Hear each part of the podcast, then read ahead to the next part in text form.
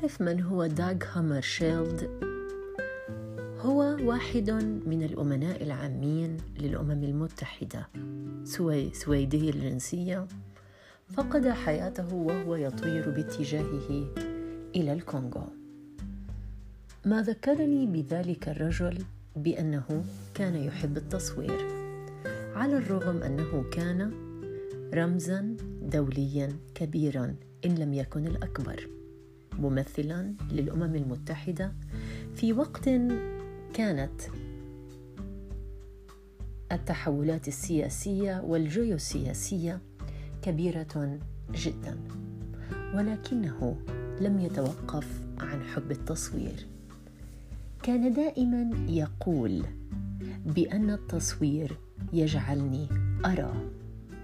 ابحث دائما عن تلك الكاميرا التي تجعلك ترى الحياة بصورة أوضح بواقعية ووضع الأمور في نصابها الصحيح في إطار مربع لا يمكن أن يتم تجاوز حدوده.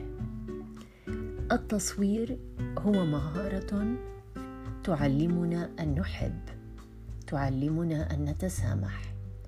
تعلمنا أن نرى ما وراء المرئيات أن نصور المشاعر أن نصور الأحاسيس أن نصور الأحداث وأن ننقلها كما هي.